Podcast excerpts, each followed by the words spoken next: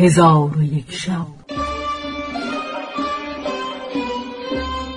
چون شب چهارصد و شست و پنجم برآمد گفت ای ملک جوانبخت مالک گفت آب باران مانند برکه جمع آمد. ما از کار سیاه شگفت ماندیم. مالک ابن دینار گفته است که من پیش آن سیاه رفته به او گفتم ای سیاهک شرم نکردی که با خدای خود گفتی به جهت دوستی که تو را با من است و حالان که تو نمیدانی که او تو را دوست می‌دارد یا نه؟ غلام گفت از من دور شو که تو به خیشتن مشغولی. در آن وقت که خدای تعالی مرا به توحید تایید کرد و معرفت خود را مخصوص من گردانید تو در کجا بودی و این کارها با من نکرد مگر به جهت محبتی که با من داشت؟ من به او گفتم اندکی به خاطر من توقف کن. گفت من محکوم و طاعت مالک مرا فرض است. توقف نتوانم کرد. پس ما دورتر از او از پی او روان شدیم تا اینکه غلام به خانه بند فروش رفت. در آن وقت شب از نیمه گذشته بود و ما نیمه دیگر را بر در خانه بند فروش به سر بردیم. چون بامداد شد بند فروش از در خانه به در آمد. به او گفتم که در نزد تو غلامی هست که به ما بفروشی؟ گفت آری در نزد من صد تن غلام بیش است که همه از برای فروش می باشند. مالک ابن دینار گفته است بند فروش تا یکصد بنده به ما بنمود و یار دوشینه را در آن میان ندیدی. پس ما قصد بیرون آمدن کردیم ناگاه در حجره خرابهی که در پشت خانه بند فروش بود غلامک را دیدم که ایستاده. من گفتم به خدای کعبه سوگند که این همان غلام است.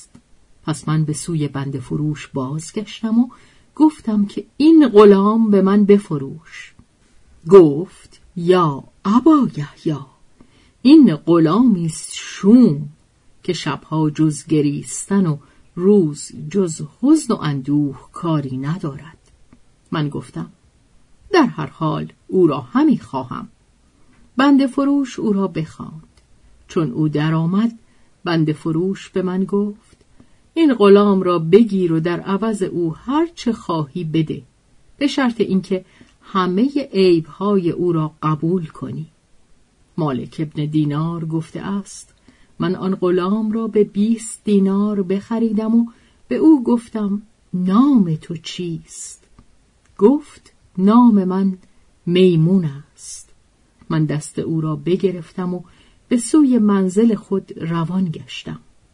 آنگاه غلام روی به من آورده گفت ای مولای صغیر مرا از بحر چه خریدی؟ به خدا سوگند که من شایسته خدمت مخلوق نیستم.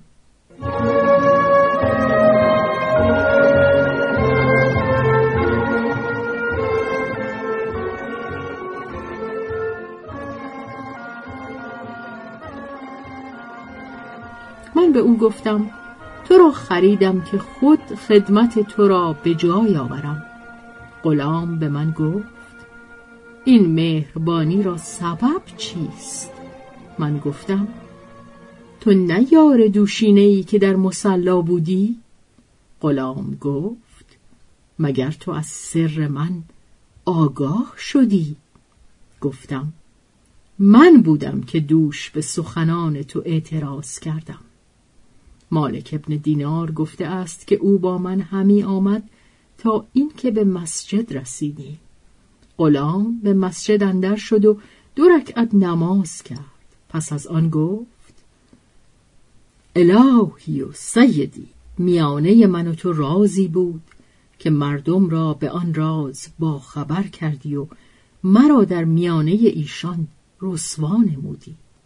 دیگر زندگانی مرا نشاید به عظمت و جلال خیشت سوگند می‌دهم که همین ساعت روح مرا قبض کن. این بگفت و به سجده افتاد. ساعتی به انتظار بودم که سر بر نداشت. چون او را بجنبانیدم دیدم که به رحمت ایزدی پیوسته. پس من دست و پای او را بکشیدم و او را نظاره کردم دیدم که خندان است و سیاهی او به سفیدی مبدل شده و روی او مانند بدر می درخشد.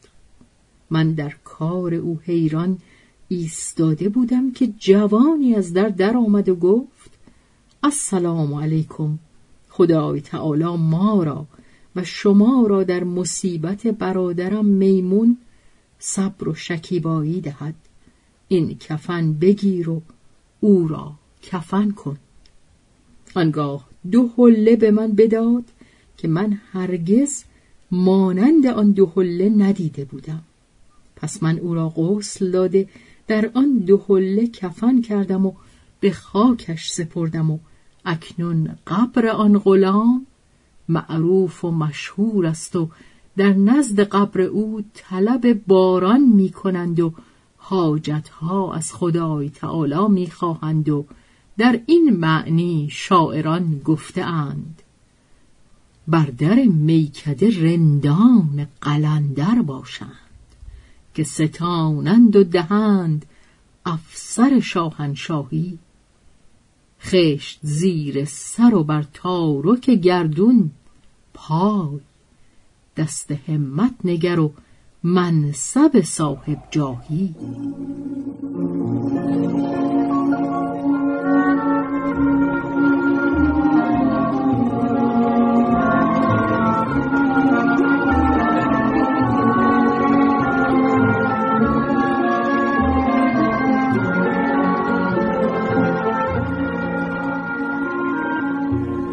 حکایت مرد پاک دامن.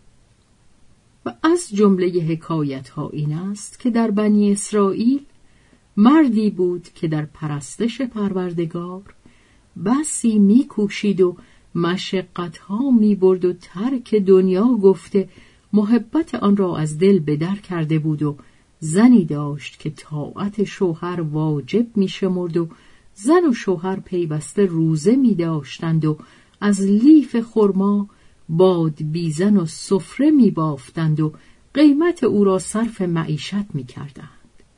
روزی از روزها آن مرد باد بیزن و سفره برداشته به عادت معهود بیرون آمد که آنها را بفروشد. در آنها از در خانه محتشمی بگذشت. زن خداوند خانه را چشم بر وی افتاد. چون آن مرد خوشروی و نیکو شمایل بود زن خداوند خانه به او مایل شد. چون او را شوهر غایب بود خادمه خود را بخواست و به او گفت همی خواهم که به این مرد حیلتی کنی و او را به نزد من آوری. خادمه بیرون رفت و آن مرد را آواز داده به او گفت خاتون من همی خواهد که از این باد بیزن و سفره بخرد.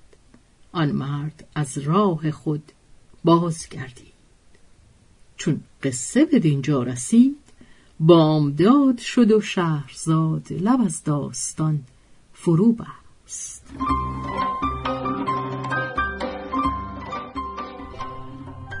به روایت شهرزاد فتوهی